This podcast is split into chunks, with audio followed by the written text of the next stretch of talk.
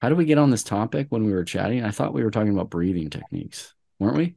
Yeah. So this is kind of like, I'm like backing up and like, how do we make this into a story that like people can follow? It's called the Yerkes-Dodson curve. And so if you take on the x-axis autonomic arousal, it just like how keyed up you are. Yeah. And on the y-axis is performance. It kind of forms this like bell-shaped curve to where if you're like barely waking up in the morning, still have sleep in your eyes, haven't warmed up, or you're like super out of it and lethargic, your performance is crap.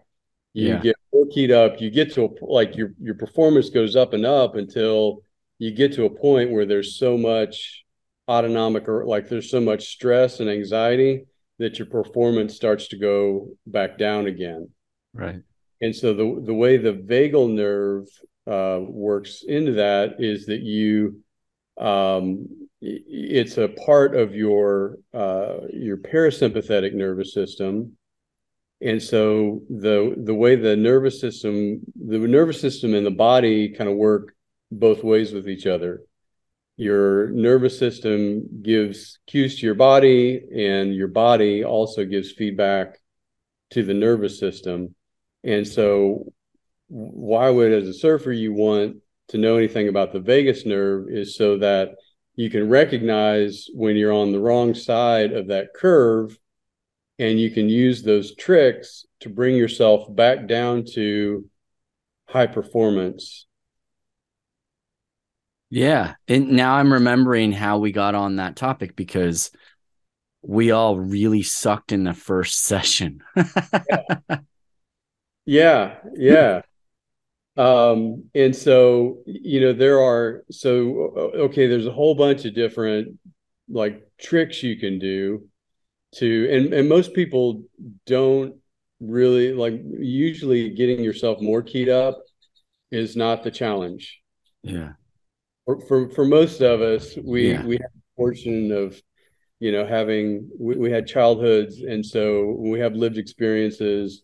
And so we were really good at getting keyed up and anxious. Yeah. Yeah. We're not so good at regulating our emotions back down. Right.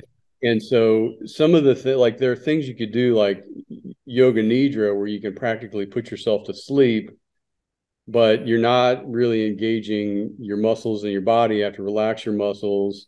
It takes 20 minutes to do. It's not conducive to surfing. You're more likely to drown than to become than to perform better, right? So don't do yoga nidra in the water. Surfing on your board. That'll be point number one. and then, you know, there's stuff like we talked about the breathing, you know, and box breathing. Yeah. Well, while you're paddling while you're out there waiting for the next set and you're too keyed up, that's great. Yeah. Some people, I've had the problem where I can sit and do that and feel nice and relaxed.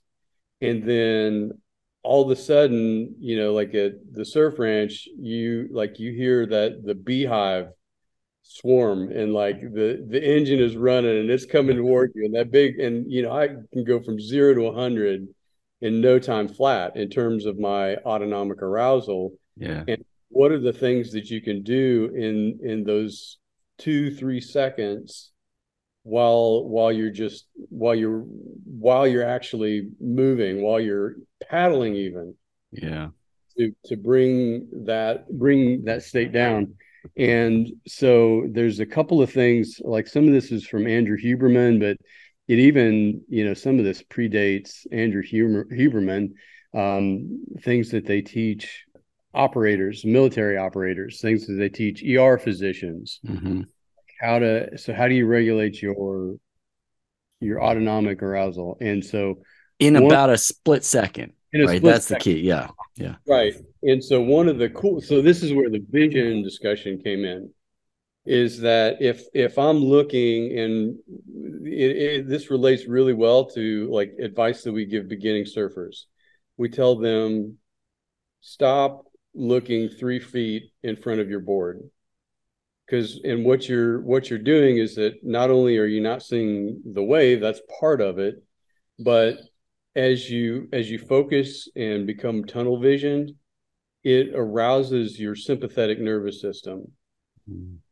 And so one thing that I've started to do, and one thing that they teach these operators, is to start focusing your attention wider and wider into the periphery. Mm-hmm. So as you turn back and you're looking at the wave, start to notice everything out on the periphery.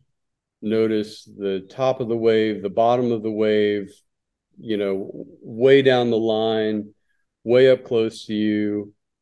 So the more you can kind of dilate your visual perception, it brings the autonomic nervous system down. And let's see, Huberman calls it, it releases a mechanism in the brainstem involved in vigilance and arousal. Hmm. So it kind of brings you back into that peak portion of the graph where we're looking to get.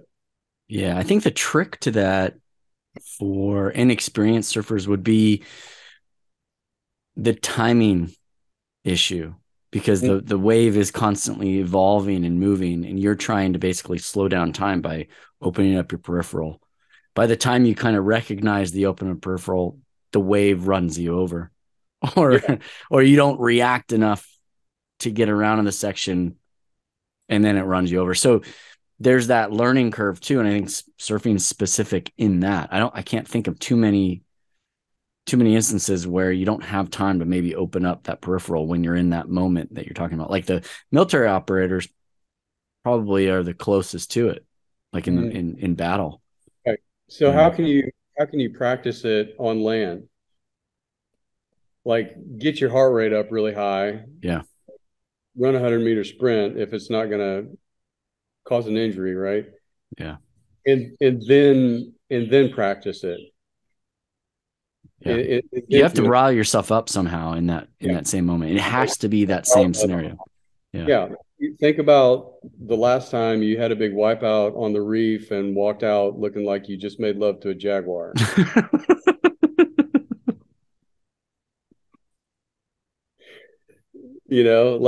Whatever it takes to get you keyed up and then do the thing. And then the only other thing that's kind of a quick thing, and it's like, this is not something you're going to do necessarily while you're paddling for the wave, but you can do it while you're, in that like 10 seconds when you see the wave coming and you're not paddling for it yet.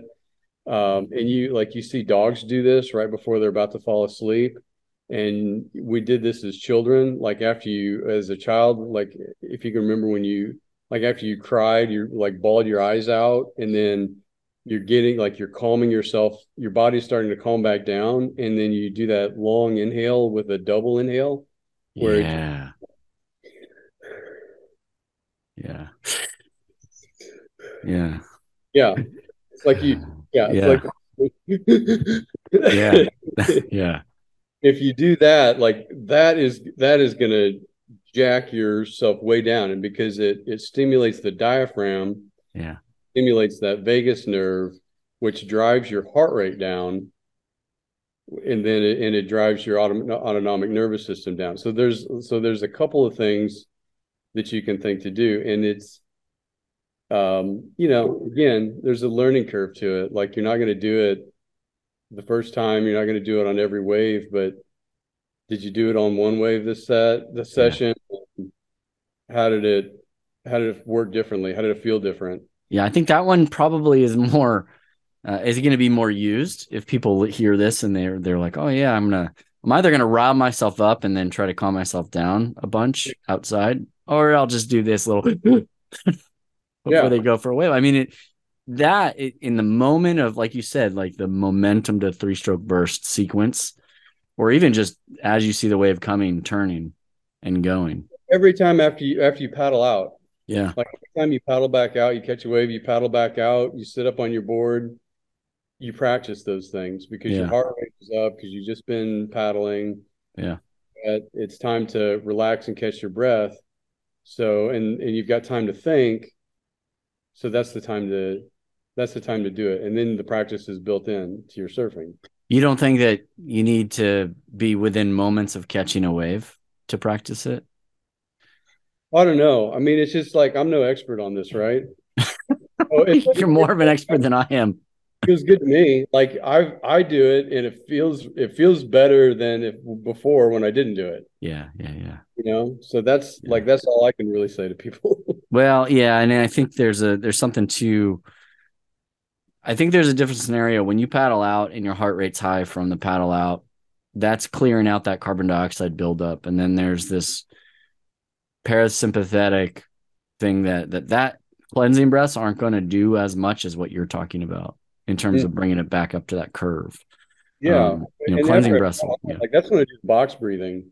Yeah, a lot of times I'll do the box breathing, and sometimes you just you're having a session and things aren't like everybody has a session where things just aren't going well. Yeah, like you get a few waves where you miss and you get frustrated with yourself and you get angry. And and that's when. So the other aspect of this, like the other thing, that we could talk about is just the whole concept of interoception and like learning to recognize when your emotional state is not conducive to surfing or performance in general. Yeah. So, okay, these are the times in recognizing like, what are the tools that are most appropriate for this situation? Like if I've got to act right now, the dilation of your vision is a good tool. If you've got to act in 10 seconds, then, the double breathing is a good tool. If you've got a few minutes, do some box breathing. Yeah. Yeah. And I think I extend it even more. If I'm still having an out of rhythm session, I just come in, touch the sand for a bit, reset. Everything's reset. And it's to your point. You have to recognize when you're out of sorts. Yeah. Especially when you're learning, because you're told you just got to get reps. So you go out kind of like you would any sports practice. You just kind of roll out of bed and you're like a robot and you're like, I just got to do it. I got to put the reps in. Mm-hmm. But you're really not feeling it. Yeah. Yeah. And I think, one of the keys is just to understand that you're not going to think your way out of a crappy mood out in the water. Yeah. We never think ourselves out of a bad mood or feeling down in the dumps. It's, you've got to have something inside you has to kind of change to turn the switch on the nervous system. Well, that's where I have such admiration for professional sports athletes, because they could be having just a dog of a match or a game or a heat and not let that negative self-talk affect them as much. And it's stuff, I'm sure they're using more advanced techniques than what we're talking about to calm them down. But you see like tennis players that are down, and then they come back. I watch a lot of basketball, so I see that all the time. And then, even the surf heats, the coaches talk a lot about like limiting self-talk because there's this whole element where you can't control the playing field. Yeah. Right. And so that's got to mess with your head. There's a thing that people do some of the same people that talk about this type of self-regulation bring up the concept of trauma, whether it's PTSD or childhood trauma. And I don't think anybody really like gets through life without having some sort of trauma affecting them. Even if you have perfect parents, you get bullied at school, or somehow you get in a car accident, or somehow everybody gets into trauma. And so one of the things that we do is we dissociate, or we become disembodied. and we get in our mind in order to pull ourselves away from the pain and the threat that's present in our bodies. And when you're in that state, you're not performing well. Like, you're not moving your body well. Your timing is not right. You're not feeling the wave. You're not seeing everything. Mm-hmm. So it's so part of it is like just learning to stay embodied. And again, you had that bad, like, trauma is that bad wipeout on the reef, and then you better believe your surfing is going to be a little bit different. Yeah, your reaction to seeing that wave coming it's a little bit different emotionally mm-hmm. than it was before that nasty wipeout. Yeah. So first thing is to recognize when you aren't connected like that. Yes. And then using some of these techniques to kind of bring you back to baseline, right? Or back to that high performance point on the Yerkes-Dodson curve. Did I say that right? Right. Yeah, the Yerkes-Dodson curve. Dodson, like the car. Yeah. Dodson. Yeah, I can. That's cool stuff. Yeah. I wanted to ask you, because you're an ear, nose, and throat guy, right? Yeah. Surgeon, right? Yes, ear, nose, and throat surgeon. So maybe you can enlighten us. Our friend Jim mm-hmm. Sigelnik, when I busted my foot, he gave me all these balance exercises to do to get that strength back. And he's like, okay, just stand on one leg, close your eyes, balance. That mm-hmm. right there was tough, bringing the leg back. And then he's like, okay, you got that? Awesome. Keep your eyes open, but turn your head and still balance on one leg. Right. And found that one quite difficult. And he's like, oh, you got that one? Okay, cool. Close your eyes and turn your head. Right. While you're holding on one leg. And then he's like, put this little foam pad underneath my foot and had me do all those sequences again.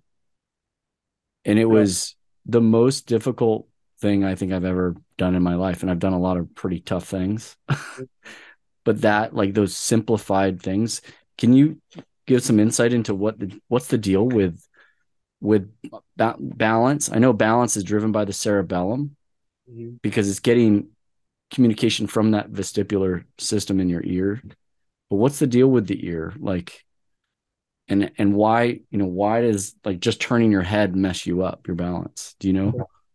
So I don't know how much this stuff is, like, this is kind of nerd stuff. I don't know how much it's going to help our surfing, but if people are into it, I'm happy to talk about it. I want to hear about it. So the inner ear basically does two things. It tells us where our brain is in relation to gravity. Okay. And so, remember, if we're turning in space, or, let's say you're going up on a vert, on a skateboard, you're going up on a wave, the perceived center of gravity it's not going to be the center of the earth anymore. It's going to be toward the face of the wave or that vert. Part of your brain part of your inner ear tells your brain where the center of gravity is in relation to your head. Uh-huh. And so then the second is the semicircular canals. Uh-huh. And that gives your brain information on, so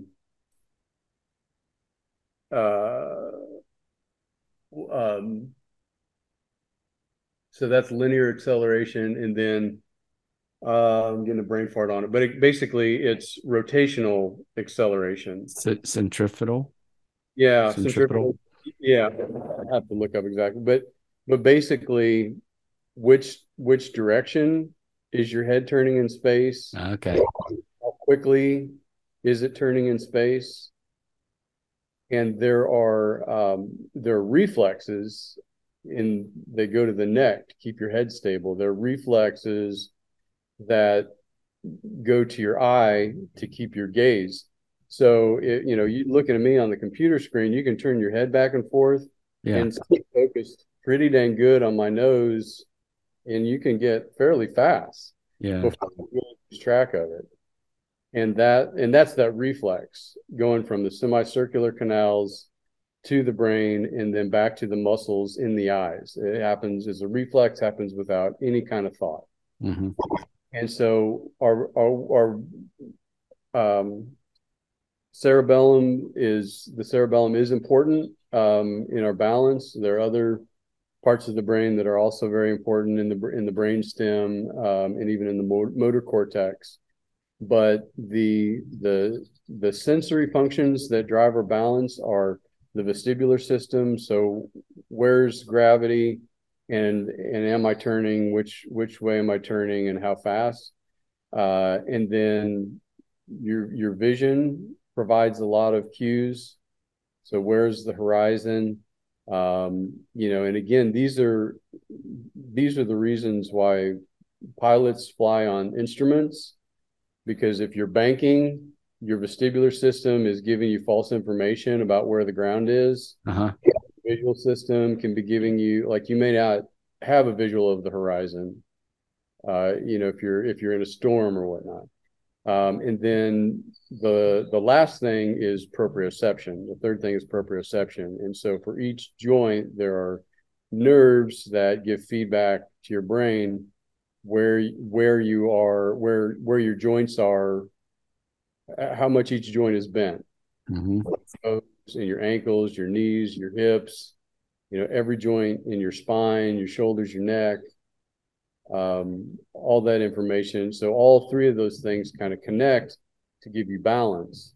And so what's kind of interesting is that if one of those goes, you can actually stay upright. You can walk pretty okay with just two of those systems. So, for example, like somebody has a hip replacement or a knee replacement, walk around just fine. You turn the lights off on them and ask them to walk, they're going to hit the deck. Mm-hmm. That's fascinating. Like that, like, yeah, it's nerdy, but it's, you know, I'm constantly bridging. Okay, surfing, right? So you lose the sight while you're getting sprayed in the face. Now it's different than being on one foot. You have essentially 2 feet planted on the surfboard, 2 points of contact. But you know, depending on your style of surfing, I'm more front-footed. I'd be more on my front foot, so I'm almost on one foot. And so if I get blinded, if I can train the way that Jim has taught me to train, the cerebellum will call the motor control neurons faster in my mind. Yeah, I think you're learning motor patterns on land. And the more you go into like autonomic arousal, you go to like fight, flight, or flee. And if you're fight, flight, or freeze, right? So if you freeze, or when you get stressed, your body is incrementally, like, you're starting to go toward a fetal position. Like, and you see people when they begin surfing, they're bending at the hips, not at the knees. Mm-hmm. Their spine is starting to crunch over. Your spine doesn't rotate as well. Like, when your spine is straight, that's when you get the best rotation. Your hips don't rotate very well when they're flat. You get more hip rotation when there's more extension. So that's one way that the autonomic system moves into it, and then the other thing is that you kind of default to, like, patterns that are not helpful when you're surfing. Like, you want to move away from the danger, whereas what you need to do is push your to get more stability and more speed and get out of the danger. You need to weight the front foot. Yeah, that's it. That's a really specific scenario, but that's a great example of how, if you don't have that stuff trained on land, like skateboarding, right? If you've never skateboarded before and not knowing that you're supposed to be more evenly placed over the trucks or even more front-footed on the trucks at times, you would once again fall backwards trying to get away from it, right? Okay. So it's just a matter of training the brain. And the more you do that, the more you get used to it and the more the brain settles and also speeds up, because those neural pathways will start to fire a lot faster. Because when we watch the pros, man, they can be one-footed, their head turned, their eyes closed, and somehow out of all that turbulent white water, they find the surfboard, right the ship, and ride out of whatever crazy maneuver they did. And it's like, you know, for you and I, regular Joes, we'd be like, that was pure luck for us. But for them, it's like part of that nervous system that rights the ship, that keeps you balanced. Yeah. Which I find that fascinating, because like, you know, because I exercise so much outside of surfing, or maybe it's specific to surfing through X-Swim, I'll try to do these like just simple balance tools when I'm doing my normal day, because I'm like, oh, these are easy to do. I can just do this while I'm, you know, waiting for a call to start, or I'm waiting for a session to start. I can stand on my foot and turn my head a bunch of times. Right. Do you think that makes your surfing better, or does it make you better at standing on your foot and turning your head? That's a good question. It's a very good question. So I think both, because I think if you were to take and try to replicate you standing on a surfboard and do that a bunch of times, you still need that kind of base muscular communication between your brain and your muscles just by standing on a stable surface. You need that base minimum. And what I'm suggesting is that I lose that base minimum quite often. Like if you're not on a surfboard often enough, right? And we're all technically not on surfboards often enough. We're not standing often enough. Not compared to like a basketball player shooting free throws, you know? Right. And so we lose that touch very quickly, even if you're surfing every day. If you're only surfing 5 waves every day, that's better than 5 waves every week, but still 5 waves a day. Can you imagine telling Steph Curry to shoot 5 free throws a day and that's it? Right. You know? So, and I found that through, you know, through swimming and the sports that I played with, water polo, even skateboarding, is that the more that you get those reps in, the more refined and sensitive your touch, for a better lack of a better word, is, right? And that is what pro surfers have just down to microseconds. They feel the board differently than you and I. Yeah, so here's where my skepticism comes in, is that like the more you rehearse a motor pattern, the more ingrained it is. Yeah. So, but it doesn't necessarily mean that that's the right motor pattern, or that it's correlated. Yeah, it's not totally correlated. Yeah, I get what you're saying. That totally makes sense. That's like if we were to just do normal squats, a lot of people would be like, "Oh yeah, that's really good for surfing." It's like that has nothing to do with surfing. Like that's doing a squat on a surfboard is completely different than doing a squat on land. Yeah. Yeah. So like Clayton does, for instance, like the cardboard surfer, like to teach people to pump. Like that's a motor pattern, and you like it's something that you get that feeling, like you feel that weightlessness that occurs in that split second, yeah, as you're moving forward before you stop again and gravity takes over. Yeah, and then you have to do it again. Yeah, no, it's trying to replicate what we're trying to do all the time. I mean, at the end of the day, everyone's going to agree that the best thing you can do to improve your surfing is to keep surfing. And that's where, you know, like when we were in Waco, I would say, you know, that wasn't even a coaching trip, and everyone improved.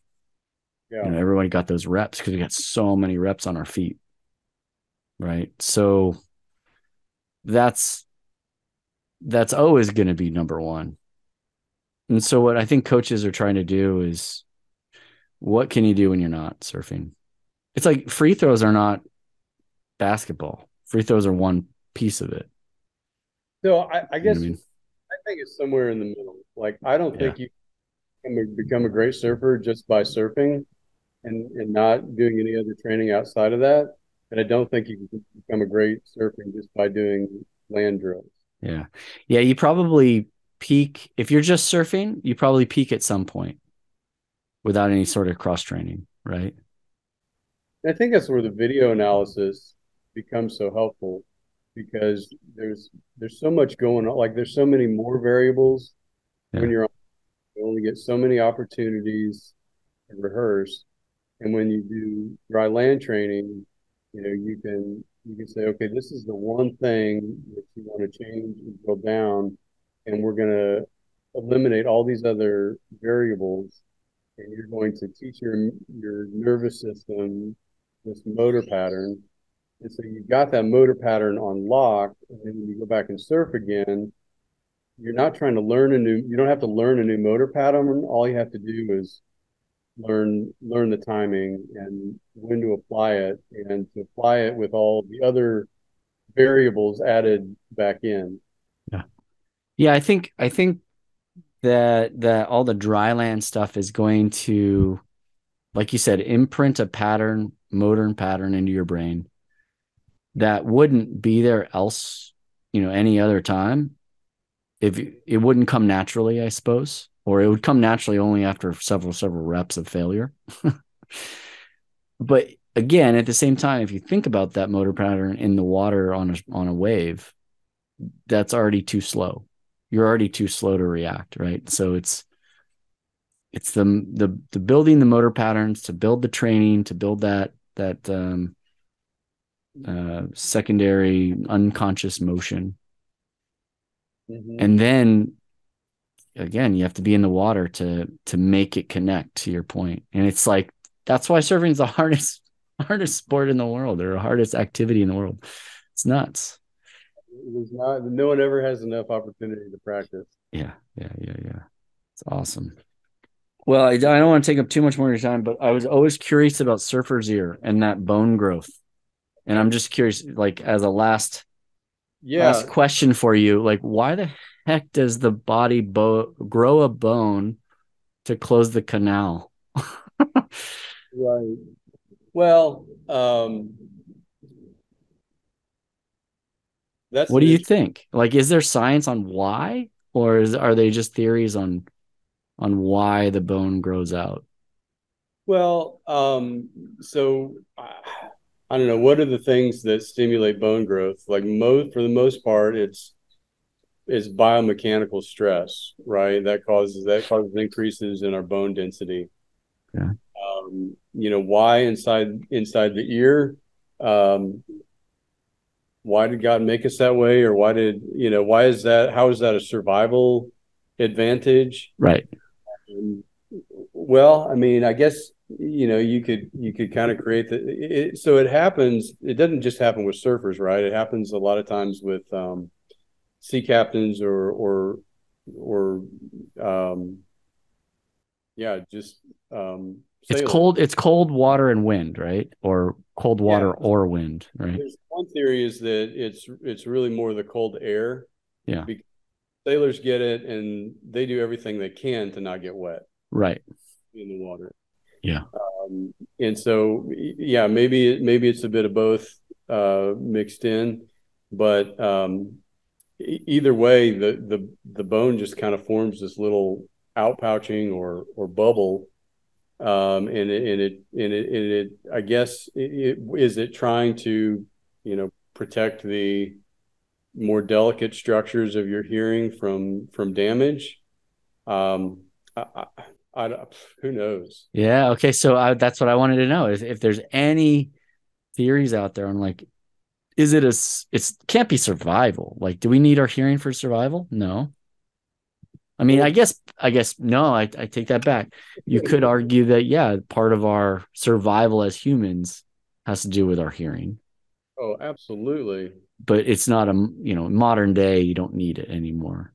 It's very old school caveman, you need your hearing to survive kind of thing.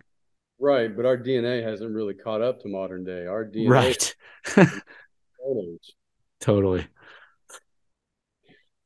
So that's super interesting. Yeah, I always thought it was, oh, is the ears protecting? And then I was like, why is the ear protecting itself? That's just so strange. Yeah, it doesn't mean that it is necessarily effective. Yeah. You know, all it is you know, you have these cells that produce bone, you know, your osteocytes. Uh-huh. It's stimulated to lay down more calcium and create bone when there's additional electric current running through them. And a lot of times that comes from just biomechanical stress, like strength training will increase your bone density. Mm-hmm. And so for whatever reason, that stimulation of the cold air, it gets those osteocytes moving and they start building up bone where bone does not belong. Yeah, it's kind of like those osteocytes looking at all the other osteocytes on the body and going, yeah, I want to get big too. So let's send some cold air in here. Oh yeah. Let's do that. Grow. It's like they're getting jealous of the muscular bones, the bones attached to the muscles. Yeah. So for example, your if you look at like the process of fracture repair, like you fracture a bone, the first step in healing is actually inflammation. So there's like blood that goes into the, like it bleeds, it forms a hematoma at the fracture site. Mm-hmm. And then you have inflammation. And that's why they tell you don't use ibuprofen or aspirin if you've just broken a bone, because you're slowing down bone growth by decreasing the inflammation. And so maybe that cold air just creates some sort of inflammation or damage. And it could be that it's not, and maybe it's just to the tissue near the bone that translates into the bone enough to where it gets the message. But it's, you know, it's not, I don't think it's common enough, or that, I mean, the things we know in science are because somebody thought it was important enough to spend the money to study it. Yeah. And so, you know, there's how much money really has gone into some, I mean, you know, we've developed surgeries for repairing it, right? Mm-hmm. But the natural history of the development of surfer's ear, I don't know that a whole lot of research is, you know, I don't think a whole lot of money's been dropped into that. You know, after this podcast though, there's gonna be tons of money flowing into that. Oh, because everybody listens and that it's such a compelling argument. Right. It's just such a compelling problem. Well, man, thank you so much. It's always great talking with you. Like, wait, did we just record the podcast? Yeah, it's been recording this whole time. Oh, I thought we were just discussing what we were going to talk about. I wanted to preface this by saying that I'm no expert in surfing. I'm no expert in surf coaching. I'm not an expert in autonomic regulation. I'm an expert in something completely unrelated, which is diseases of the ear, nose, and throat. So I'm like some average dude bullshitting right now. It's perfect.